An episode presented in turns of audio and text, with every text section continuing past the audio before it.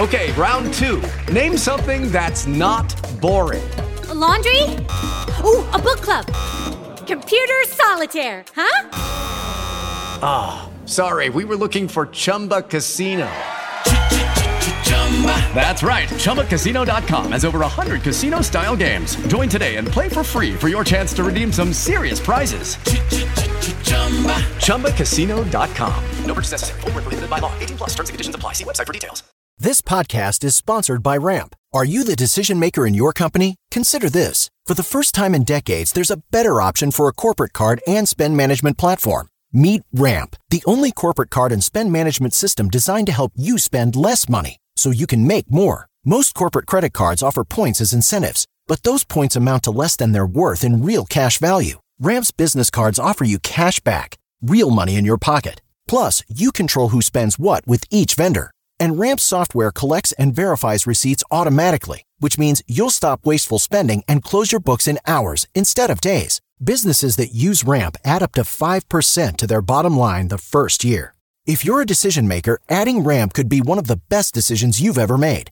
And now get $250 when you join Ramp for free. Just go to ramp.com slash easy. Ramp.com slash easy. R-A-M-P.com slash easy. Cards issued by Sutton Bank and Celtic Bank members FDIC terms and conditions apply.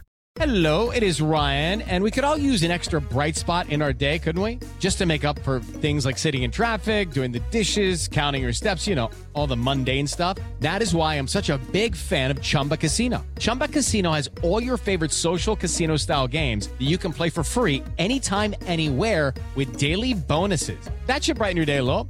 Actually, a lot. So sign up now at chumbacasino.com. That's ChumbaCasino.com. No purchase necessary. VGW. Void were prohibited by law. See terms and conditions. 18 plus. It is Ryan here, and I have a question for you. What do you do when you win? Like, are you a fist pumper? a woohooer, a hand clapper, a high fiver. I kind of like the high five, but if you want to hone in on those winning moves, check out Chumba Casino. At ChumbaCasino.com, choose from hundreds of social casino style games for your chance to redeem serious cash prizes. There are new game releases weekly, plus free daily bonuses. So don't wait. Start having the most fun ever at ChumbaCasino.com. No purchase necessary. VGW. Void were prohibited by law. See terms and conditions. 18 plus.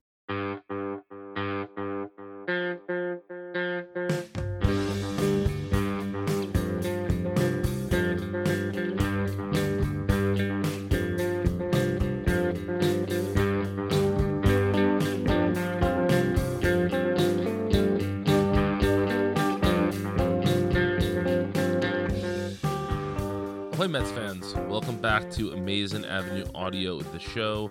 I am Brian. With me, as always, is Chris. And uh, tonight we're going to talk about a number of things the Mets did, but we're going to start by talking about a thing the Mets did not do. And that is the Mets did not sign one Gio Gonzalez. Gio Gonzalez signed a one year, $2 million deal with the Milwaukee Brewers with an additional $2 million in incentives. Supposedly, Gonzalez chose the Brewers because they were more uh, open to him being a starting pitcher, whereas the Mets mentioned that he might be working out of the bullpen.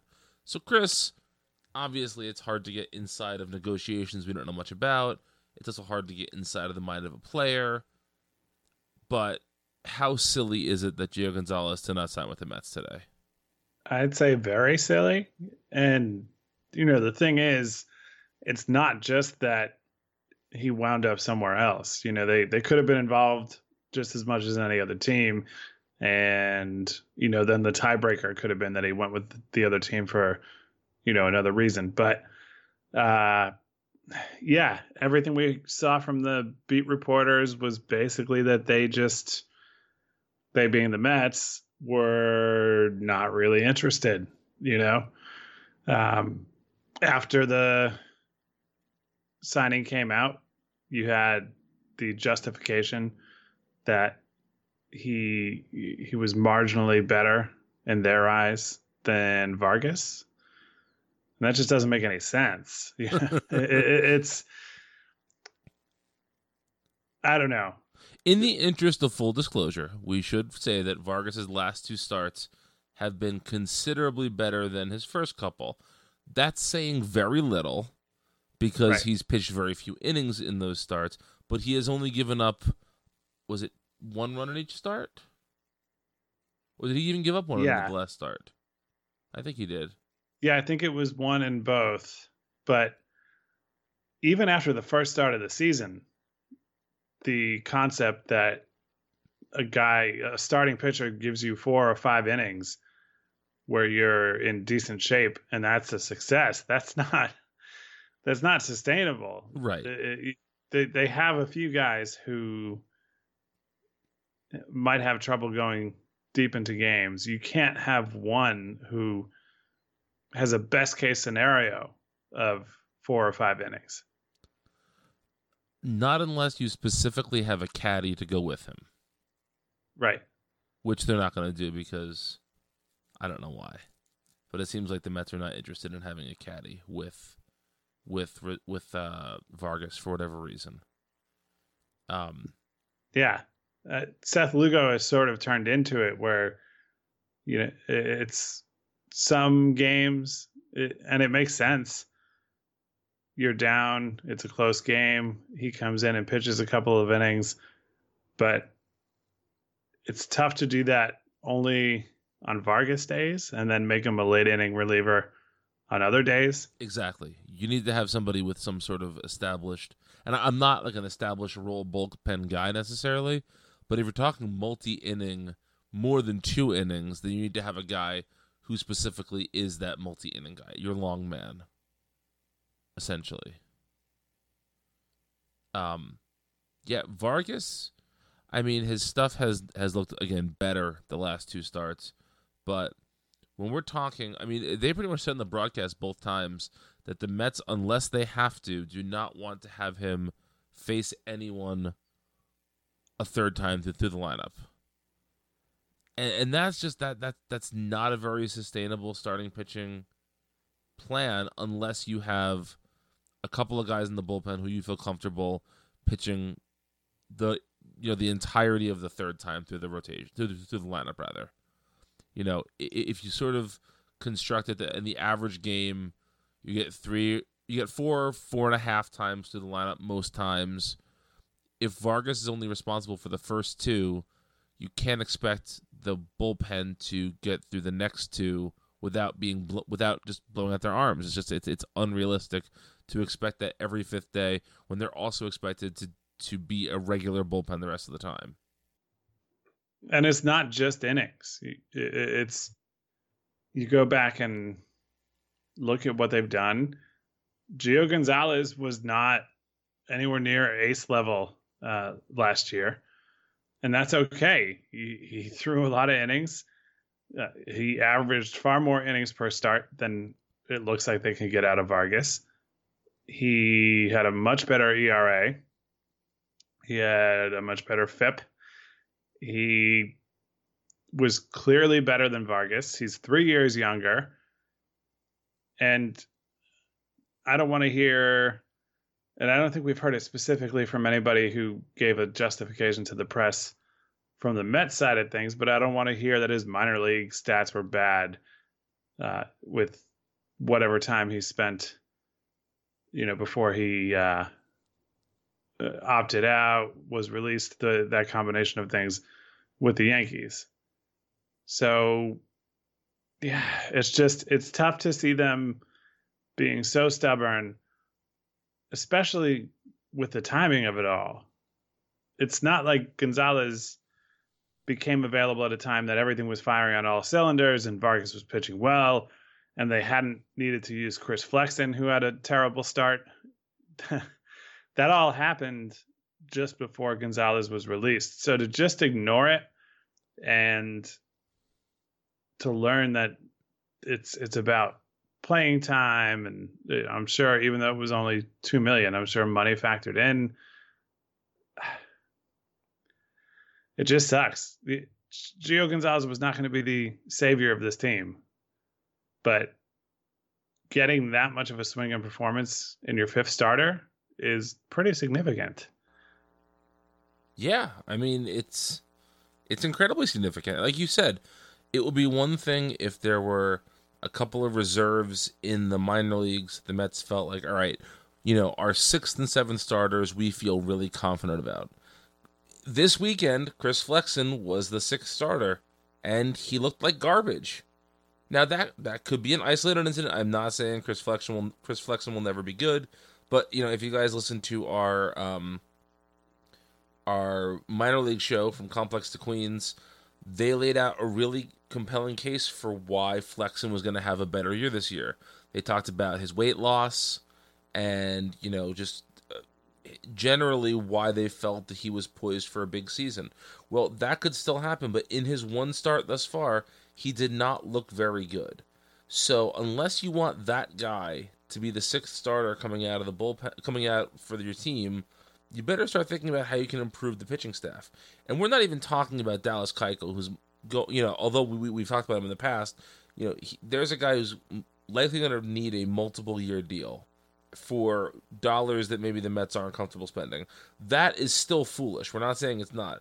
But when Gio Gonzalez, a pitcher who is still better than Vargas and ultimately still cheaper than Vargas, even though you're you're still on the on the books for for Vargas' salary, you know, you're talking two million dollars for Gio Gonzalez. That that's a real steal. You you take that. That's a way to make the team better right now. Right, and one of the other justifications that was out there was that the Mets were hesitant to take a, a, significant contract and get stuck with it and having the guy out there and all that. Like, what? Come on. This is not by Major League Baseball standards in 2019. The contract he signed was not significant. It's somebody who you could cut if if you needed to. Jason Vargas should be that guy. And I look, I get not releasing Jason Vargas. Sure. Because somewhere they know that it's not pretty after him. Not right now. And by ignoring the fact that capable major league pitchers have been available this entire time, it, Gonzalez was a brief window uh, between you know his Yankees release and signing with the Brewers, and and that was obvious. But Keuchel's been consistently available. Gonzalez was out there, and and it wasn't a shock. The Yankees were at a point where they were saying that they were pretty comfortable with their rotation, and he got to a point where he was able to seek another job, and that's exactly how it played out. So I don't know. Some some combination of things probably has him thinking that Anthony Kay or uh, David Peterson is going to do enough in the minors and show them that hey, I'm ready to come up and I can be the guy to push Vargas to the bullpen or out of the rotation or if there's an injury, I can be the guy to step in.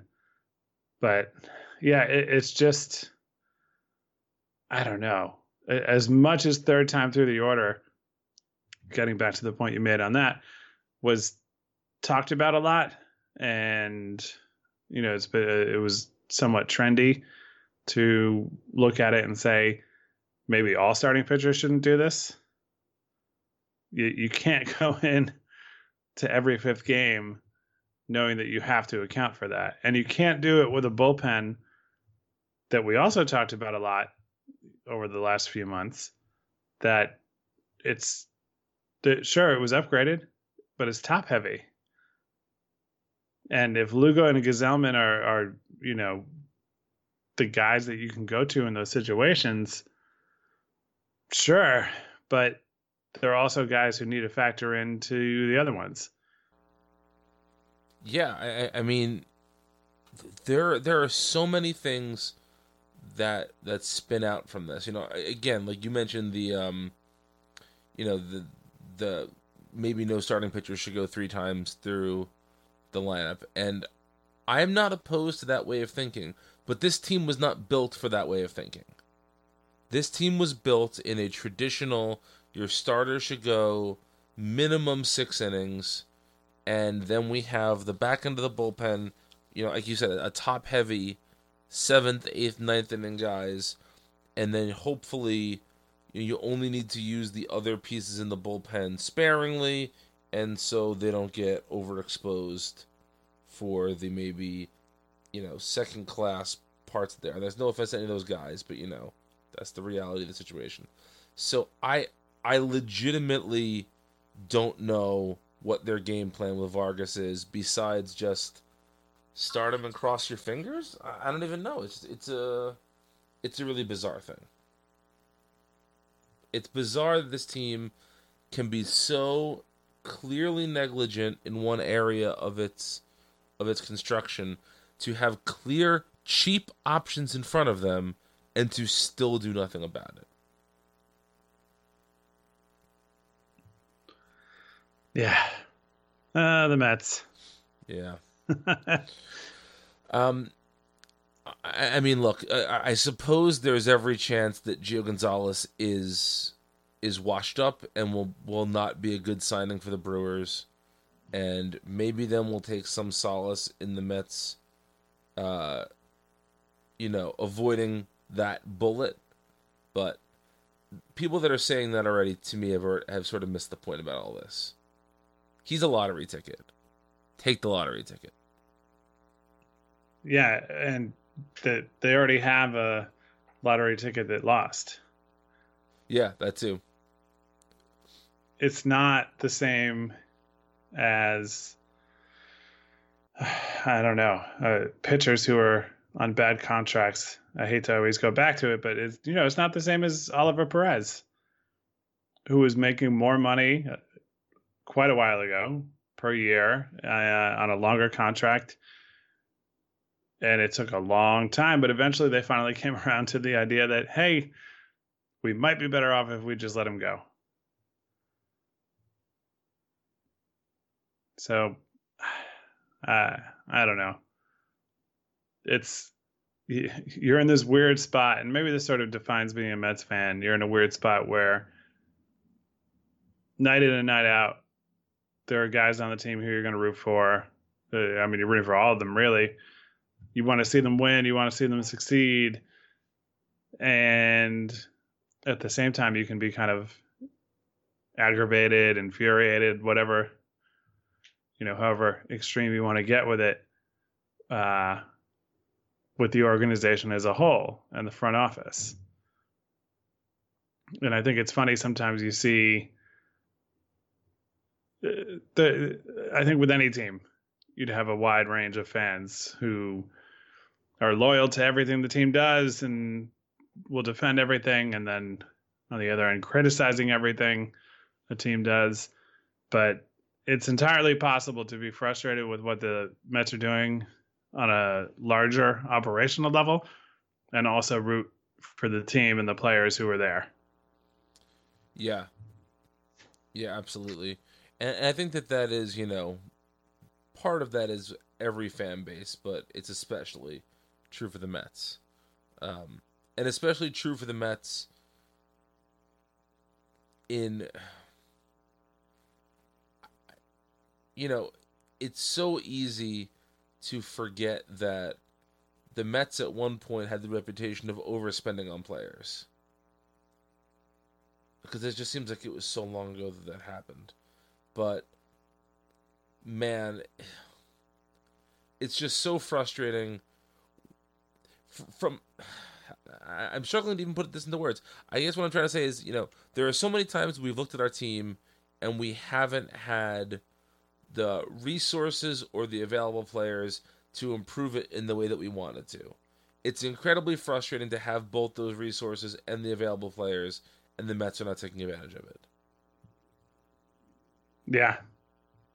Hello, it is Ryan, and we could all use an extra bright spot in our day, couldn't we? Just to make up for things like sitting in traffic, doing the dishes, counting your steps, you know, all the mundane stuff. That is why I'm such a big fan of Chumba Casino. Chumba Casino has all your favorite social casino style games that you can play for free anytime, anywhere with daily bonuses. That should brighten your day a little.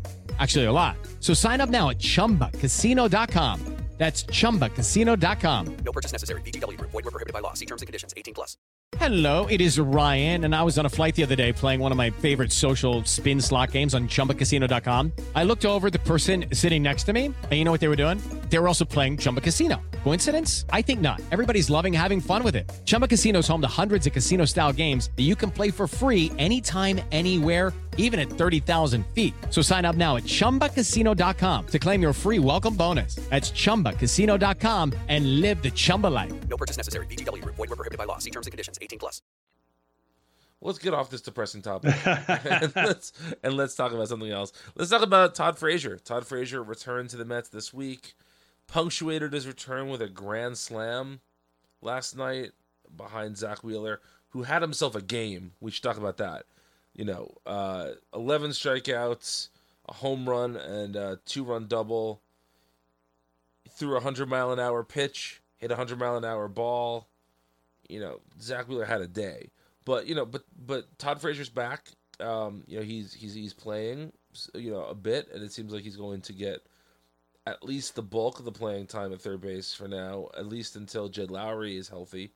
So overall, what do you you know? We talked a little bit last week about sort of what the Mets' plans were once Frazier came back. Now that he is back, how do you feel about him being more or less your everyday third baseman right now? Overall, it's fine by me, and I don't know what's the best way to put this. Coming into the season, I think a lot of the people who were angry about the JD Davis trade and had strong opinions about the trade and and the player he was and all that all of a sudden fell in love with him and admittedly his major league track record coming into this season was small and what he's done so far this season, sample size wise, is small. Uh, but yeah, it's uh, which one is it? And I've doubted him. I, I, didn't hate the trade as much at the time that it happened, mainly because it was sort of uh, okay, sure.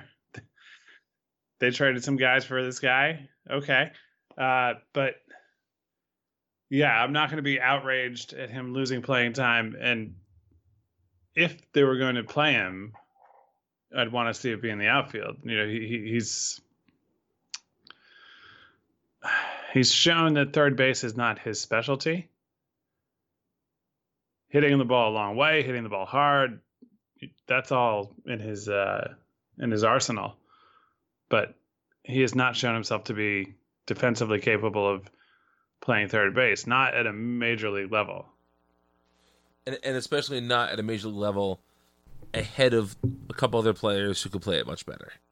If there were no right. other options, you could you could fudge it with JD Davis. But when you have Jeff McNeil and Todd Frazier and soon Jed Lowrie, you can't be starting him at third base. Right. So if Davis were in left field, McNeil was at third, and and I think that would probably be the argument against Frazier. But since the Mets are not doing that, uh, in the context of how they've played those two players, I'm okay with Frazier getting time. And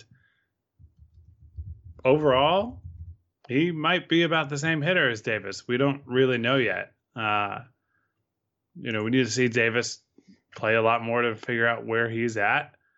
Uh, and at the same time, Frazier had a down year with the bat last year, but I don't think we should just say that that's who he is now. He's only he's still 33. He's not 38. Right. And uh yeah, I it's funny how this all works cuz back when he was hitting a lot of home runs with the Reds, a lot of Mets fans coveted Todd Frazier. You know, they they wanted him instead of Lucas Duda at a certain point.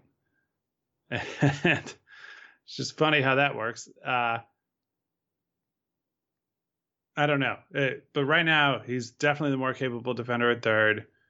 He's got a good major league track record. Not a spectacular one, but a good track record as a hitter who hits for power. Uh, generally ends up being better than league average. So, yeah, we'll see.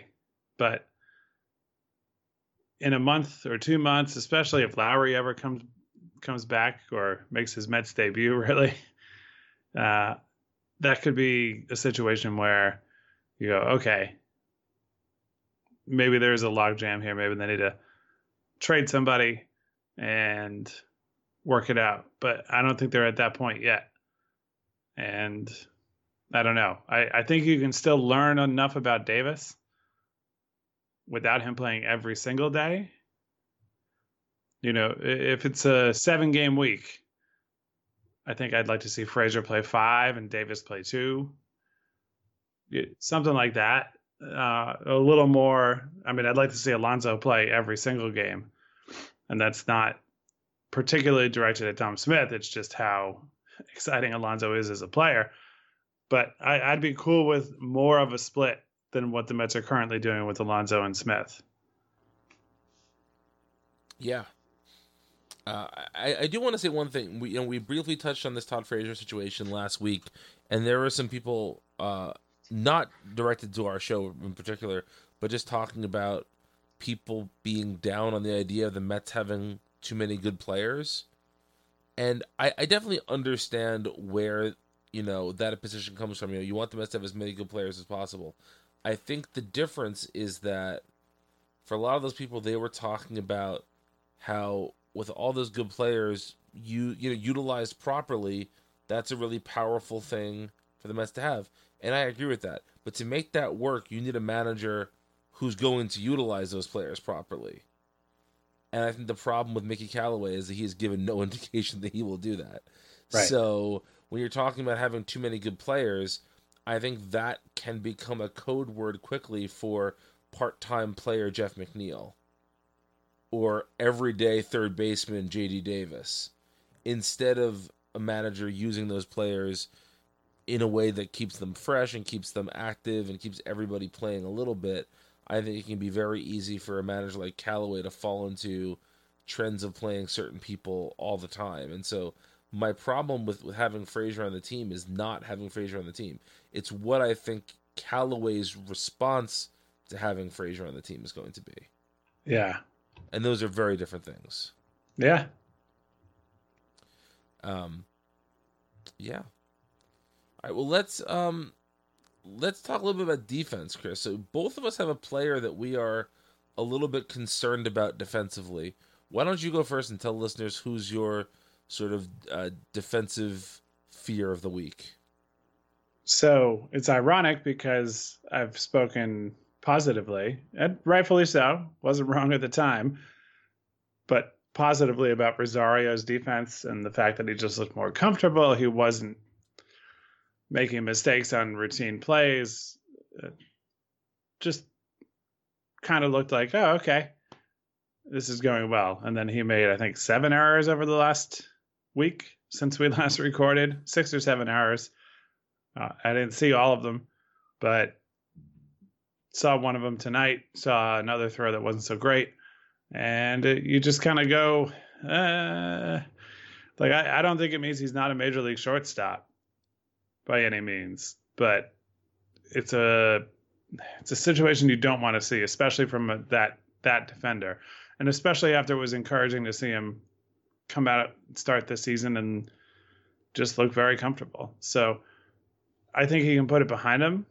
I, I think what he had done defensively up until this recent stretch was uh, a sign that he could do that over a longer span of time. But it's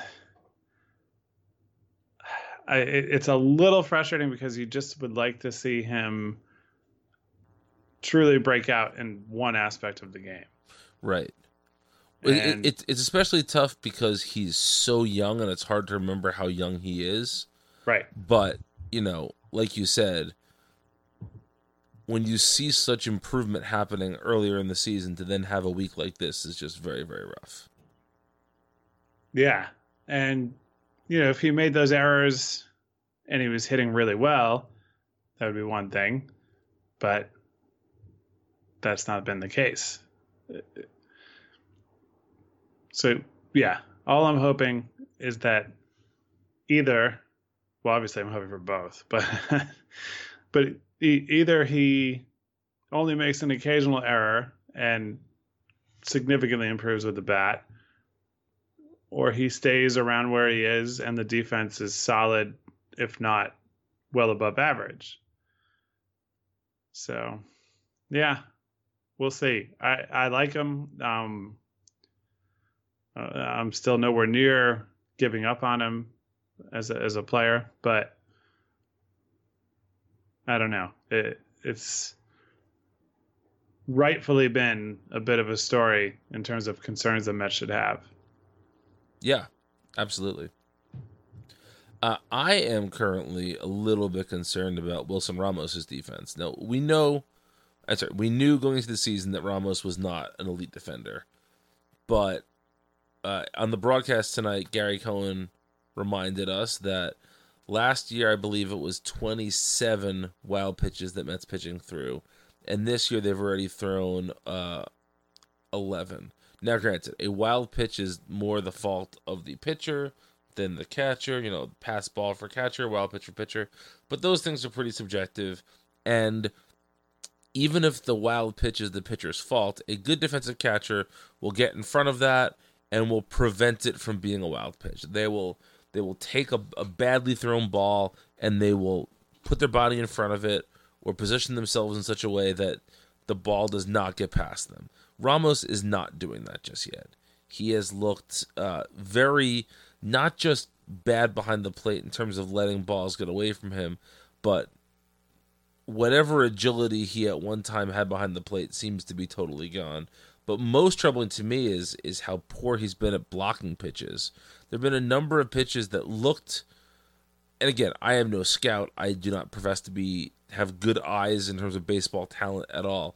But some pitches that to me looked very blockable have not been blocked by Ramos thus far.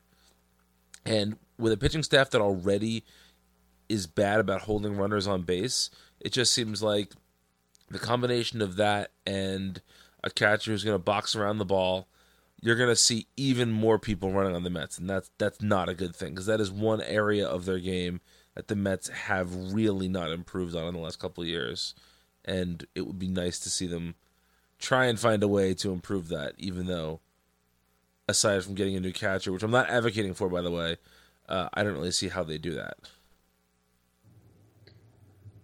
Yeah.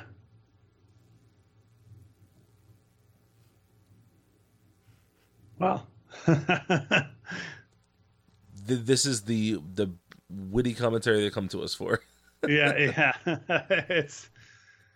I mean, hey, look, the Mets are in first place. In some years, uh, and even now, I'm not taking that for granted. Some years, I would basically just say they're in first place to everything until they weren't.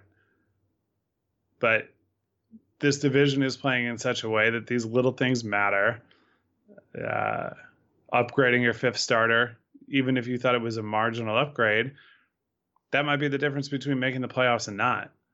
And I do think coming into the year, you had a little bit of an attitude uh, not just from the Mets, but oh, the NL East is strong, and one or both wild card teams might come from it. That there's no guarantee of that.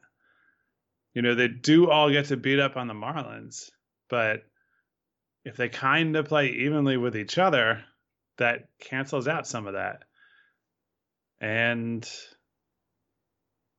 it's, I guess, if I wanted to compliment where they're at, uh, slight lead in first place with most of the division right behind them.